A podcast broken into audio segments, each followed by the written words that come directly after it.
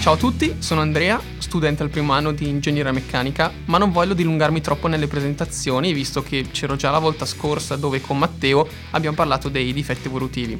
Oggi qui con me c'è Claudia. Ciao a tutti e benvenuti.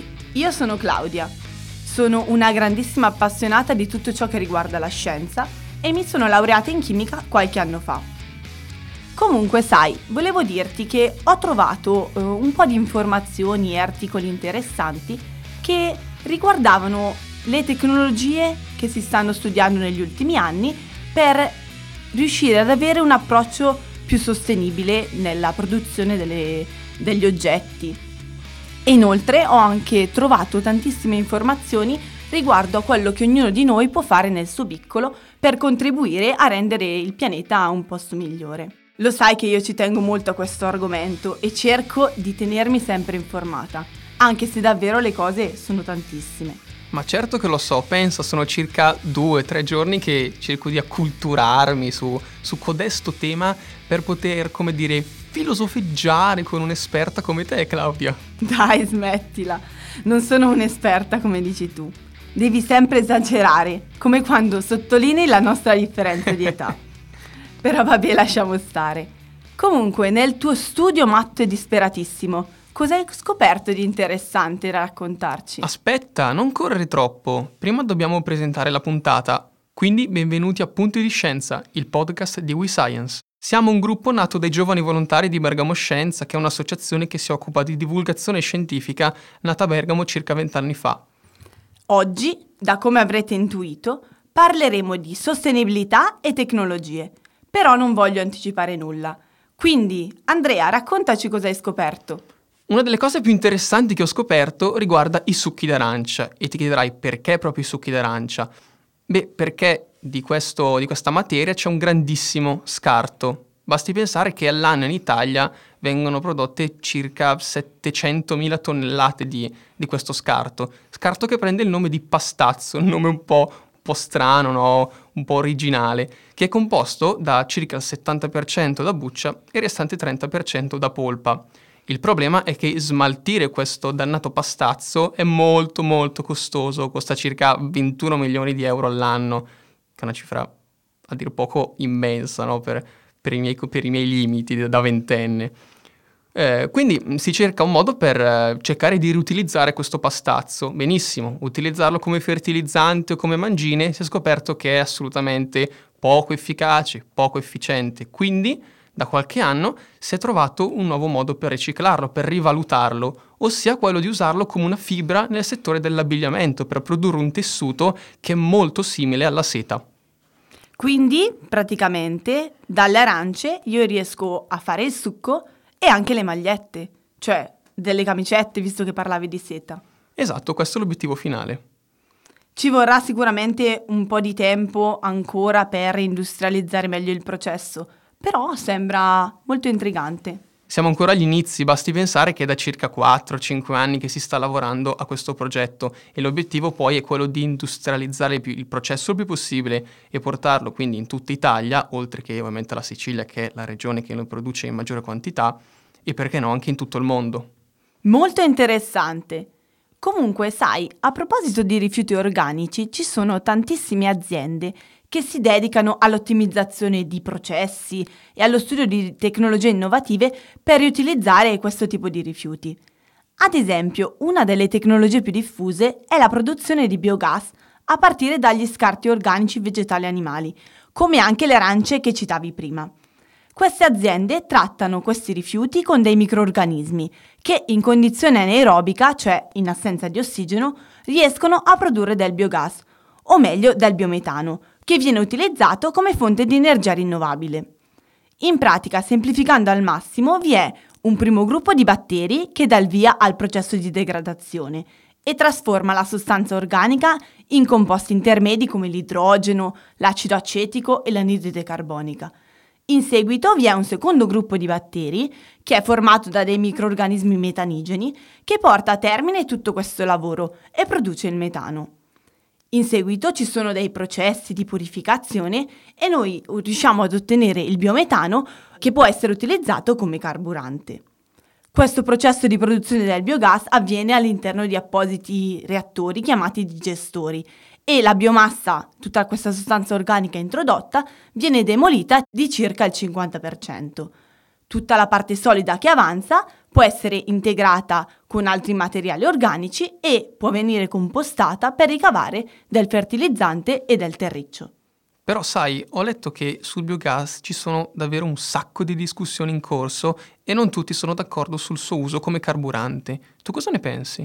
Guarda, questo tema è un tema molto difficile da affrontare e mh, discutendo si potrebbero tirare fuori tantissimi temi. Quindi cerco di dirti le cose più importanti. Allora, il biogas è una fonte di energia rinnovabile perché è prodotto dalle sostanze vegetali ed animali che, come sai, si rigenerano nel ciclo naturale. Però non ha emissioni zero perché bruciandolo noi beh, liberiamo nell'atmosfera anidride carbonica.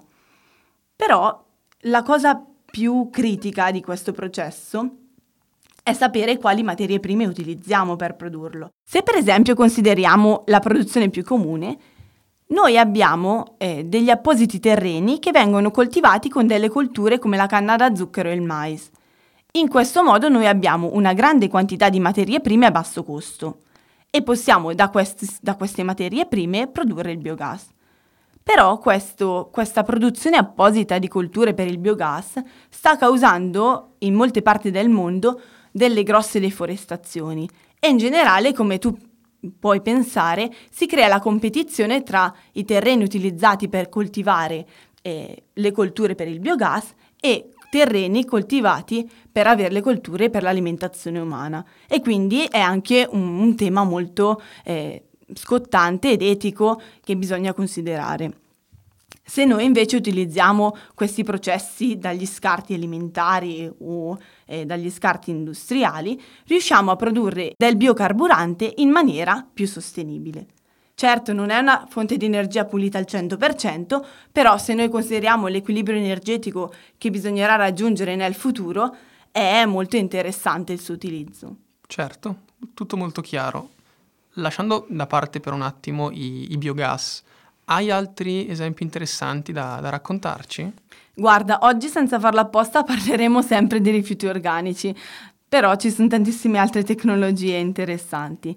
Comunque una, in Inghilterra c'è un'azienda che recupera anche lei gli scarti alimentari, però non, non fa né filo né biogas, ma cerca di eh, far degradare tutta questa sostanza con delle larve e degli insetti e produrre dei composti che sono altamente proteici. E tu mi dirai, ma cosa servono? In pratica questi prodotti ad alto contenuto proteico che loro eh, producono ser- possono essere utilizzati come nutrienti per l'alimentazione degli animali negli allevamenti.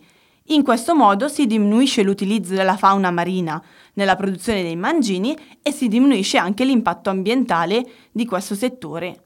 La, la parte che avanza da questo processo eh, fatto da, dalle, dalle, larve e dagli insetti eh, può essere utilizzata come compost. Come puoi notare, questa è una cosa un po' diversa dal solito, che sembra simulare proprio quello che avviene in natura.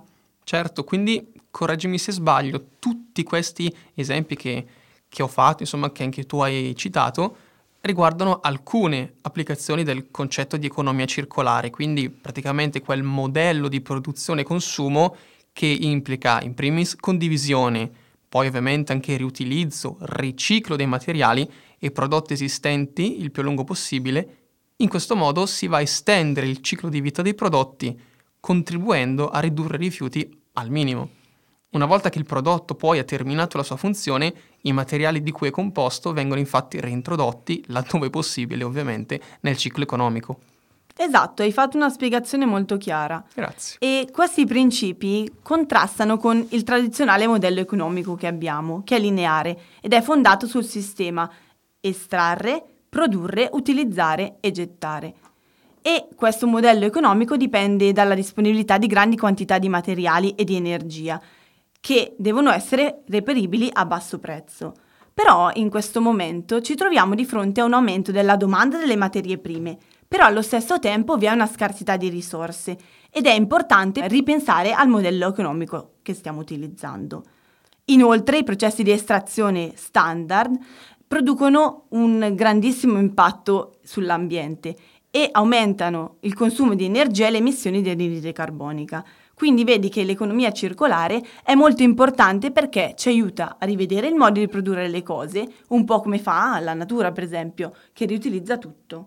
E guarda come ho studiato bene, aggiungo una cosa, che oltre a tutte queste interessanti tecnologie che cambiano il modo di produrre praticamente qualsiasi cosa, una parte importante dell'economia circolare è anche la riduzione dei nostri consumi e il riuso. Ad esempio, comprare in un negozio di vestiti usati, oppure, che ne so, fare la spesa con prodotti sfusi, o ancora ehm, comprare le cose solo se ci servono. Sono tra le buone pratiche che possiamo fare praticamente tutti, non costa nulla. Quindi l'economia circolare non è solo il riciclo, ma anche un modo diverso e migliore di usare i prodotti. Esatto, questo è un concetto fondamentale. Infatti, sia le tecnologie come quelle di cui abbiamo parlato prima, sia anche queste pratiche comuni che possiamo fare tutti, sono molto importanti perché ci consentono di ridurre la pressione sull'ambiente e quindi di diminuire l'estrazione e tutto quello che riguarda l'utilizzo di nuove risorse. Questo garantisce infatti una maggior sicurezza circa la disponibilità delle materie prime. Sicuramente poi un altro vantaggio è anche quello del risparmio economico sia nel medio che nel lungo periodo, quindi adottare dei processi produttivi, secondo quelli previsti dall'economia circolare, permetterebbe di produrre beni molto più duraturi. Un altro vantaggio poi è quello di stimolare in generale la creazione di nuove tecnologie. È infatti necessario ridisegnare i nostri prodotti ehm, al fine di, di considerare lo scarto come un ulteriore prodotto, avendo ovviamente poi un utilizzo diverso. Con quest'ultimo punto mi hai dato un input molto importante. Il fatto di cambiare il modo di progettare i prodotti ci dà anche l'opportunità di creare nuovi posti di lavoro, di utilizzare la tecnologia in modo più creativo, diverso, variegato e quindi di portarci verso il futuro con un po' più di ottimismo. Per oggi direi che la puntata può finire qui. Speriamo vi sia piaciuta e che tutti i nostri spunti vi abbiano un po' appassionato e avvicinato a questo tema importantissimo per il nostro futuro. Vi ricordiamo che potete seguirci su tutti i nostri canali social. Vi salutiamo, alla prossima. Ciao! Ciao a tutti!